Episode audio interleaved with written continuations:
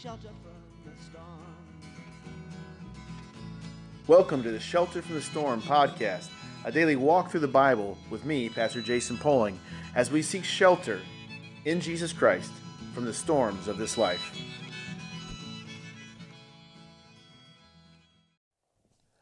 It's a great day to glorify God. This is Pastor Jason Poling coming to you from the Shelter from the Storm podcast. We're in Mark chapter 6, verse 30 today. I'm in the New American Standard Version, and we are on the heels of the context of the previous podcast, which dealt with the story of John the Baptist's execution, his beheading at the hands of King Herod. And ultimately, John the Baptist shows us uh, what the price is for following Jesus. There is a cost to discipleship, and sometimes some of us will pay it to the severe uh, extent of losing our lives, but most of us will usually just be rejected by others. But either way, it's hard to experience this kind of persecution. And so the disciples of John are discouraged in verse 29, taking his body away. And then the apostles, the disciples of Jesus in verse 30, come to him and share what they had been doing in ministry, but also this report of John the Baptist. And I'm sure there was some discouragement in that discussion. But Jesus knows that they need time to rest. He says, Come away by yourselves to a lonely place and rest a while. Uh, partly because there were many people coming and going, and they did not have time even to eat. They were uh, fatigued. There was compassion fatigue that set in. And that can happen to anybody who ministers the gospel, not just pastors, but any of you who desire to do the mission of God with your sphere of influence and loving people and sharing the hope of Jesus Christ. People will come to you. Some will reject you, like it happened with John the Baptist, and that's tough to bear, but also those that come to you and are desperate for help, as we'll see, is like sheep without a shepherd. That can wear on you as well. There's a joy in it, an excitement, but it can fatigue you. And Jesus knows this. Kind of reminds me of the story of Elijah when he's in Mount Carmel and he has the, the glorious victory over the uh, prophets of Baal. And he wins this glory for Jesus, for God. And at the end of it, though, right afterwards, he's despondent. He's fatigued, he's depressed down at the river Jabbok. And what God does to him is he doesn't say, snap out of it, get up and start doing the work again. No, he lets them rest at the river and he feeds them uh, through the through the ministration of ravens even. I think that's what God what Jesus is doing for the disciples here, just allowing them some time for reprieve, for rest, and, and you may need that. I've needed that before. Sometimes you can begin to feel a burnout in ministry, and, and you need a time just to get away, to clear your head, and rest in the Lord. But it is still hard because the demands keep coming at you. And this is what happens in verse 32. They went away by themselves, but the people saw them. The people were coming after them. Uh, in some ways, uh, the people were acting like paparazzi, uh, but they were desperate for help. And so they're coming to Jesus, coming to the disciples. Verse 34 When Jesus went ashore, he saw this great multitude, and he felt compassion for them. I love that about Jesus' character. He, he feels that way towards you when you feel desperate. Because they, he was compassionate for them because they were like sheep without a shepherd. Uh, and, and many may feel that way right now in this pandemic. A lot of people are feeling uh, destabilized and discouraged and uncertain and confused and they don't know what authority to turn to to give them guidance because it seems like we've lost all sense of who can actually give us truth amongst all of our authorities governmental, medical, political, all the different ones. It's been really challenging for people. And I think people across the globe look and feel like sheep without a shepherd. And Jesus has compassion on that, great compassion. And what he does to help them is he begins to teach them many things. And I think that's what we do uh, as ministers of the gospel. And again, you don't have to be a pastor to be a minister of the gospel, to share the hope of Jesus Christ. We can begin to teach them many things. And that's why I'm doing this podcast and many other things that we're doing with our content uh, as a staff at Cornerstone Church.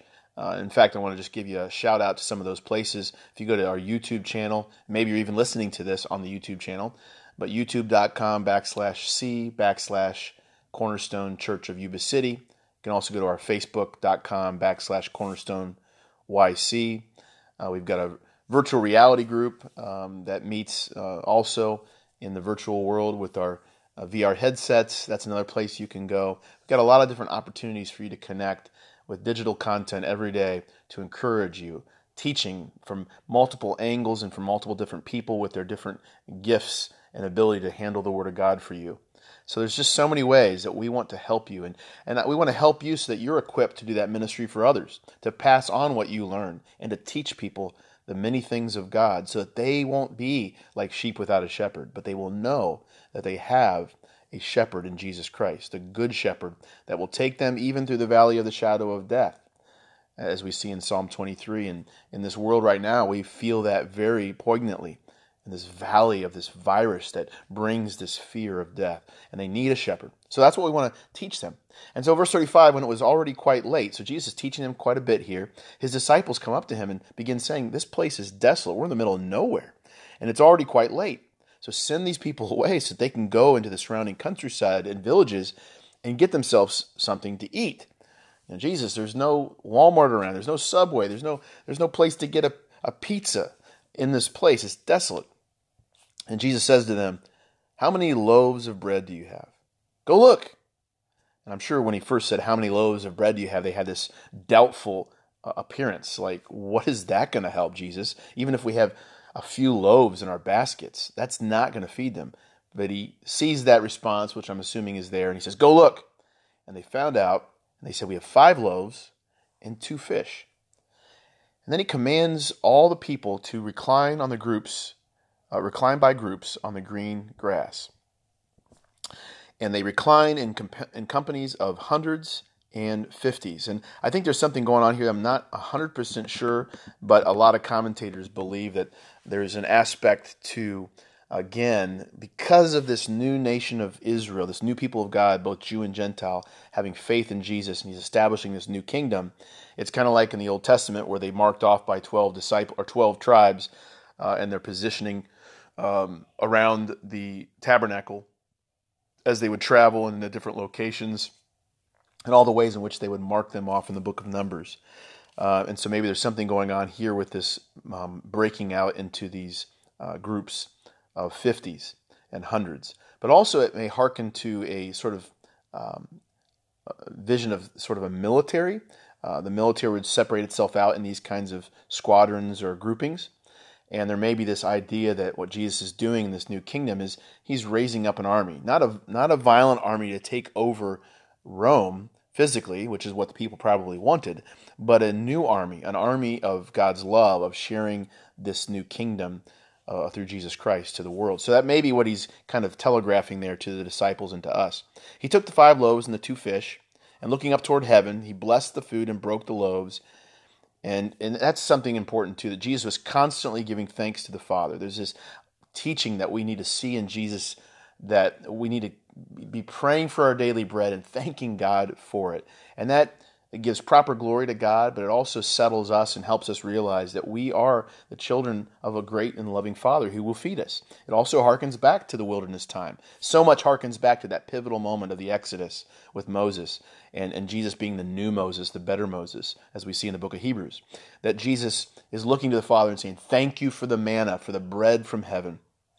And he and he takes that that the that bread, gives thanks, and he breaks it, which will again foreshadow that Jesus is the bread, right? John 6. And then, of course, in the uh, upper room, when he celebrates the Last Supper, he is that bread that's breaking for the people to feed them, to nourish them. So there's a lot of metaphors here that Jesus is weaving together that we can see with eyes of faith and understanding the whole scripture. He kept giving them to the disciples these bread. I mean, I don't even I can't even imagine what it would have been like.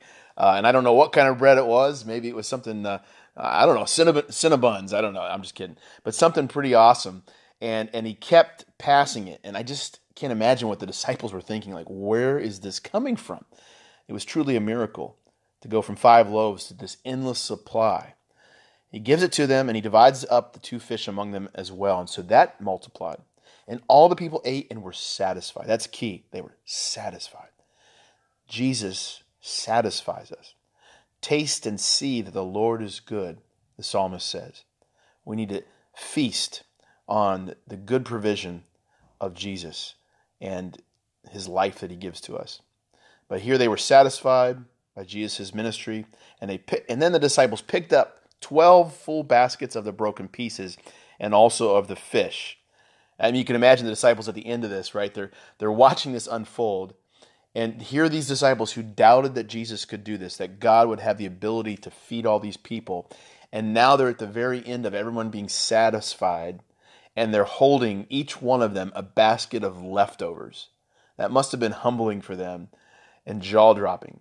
And I can imagine as they begin to bring those baskets back to Jesus, you know, Jesus just looks at them with this uh, kind of a smile of uh, acknowledgement that they finally get it, and and he's probably it's probably like a loving smile. I'm just speculating here, but I can imagine that was what was going on as they brought those baskets to Jesus, and Jesus kind of winks at them and says, "See, I am the Son of God." And yes, there are difficulties attendant in being a follower of Jesus, like we just saw. My, my brothers, he's saying, my brothers, you just saw John the Baptist uh, persecuted and killed. You just saw me in my hometown of Nazareth being rejected, but I am God. I'm the Son of God, and I will take care of you even in your trial, even in your wilderness experience. Trust me. Trust me. And so I think it was a huge lesson for them, a huge lesson for us. And of course, the 12 baskets, uh, there's probably something that 12 keeps coming up in the text of Mark. And I think he's again highlighting that he's starting this new people of faith in the Son of God to begin this new kingdom. And then there were, and then verse 44 just proves that it was a miracle. There were 5,000 men who ate the loaves, and that didn't include the numbering of the women and children. So easily, you know, it could have been, uh, if everyone had a wife, let's say 10,000, maybe they have two kids, which is probably more kids than that. Um, that easily goes to 20,000 or more people. So it's stunning. By two, lo- two fishes, five loaves, Jesus feeds more than 20,000 people. It's fascinating. Um, well, anyway, love you guys. Uh, we'll pick up tomorrow at Mark chapter 6, verse 45. Be encouraged. You have a good shepherd. You are not left alone in the desert with nothing to feast on to satisfy your hunger. Jesus will satisfy you. Turn to him in this time. Love you guys. Bye. Thanks for taking a few minutes today to dive into the Word of God with me. I always love hearing your feedback and questions, so you can email me at jason at cornerstoneyc.com. Looking forward to continue in the Word of God with you as we seek shelter from the storm in Jesus Christ.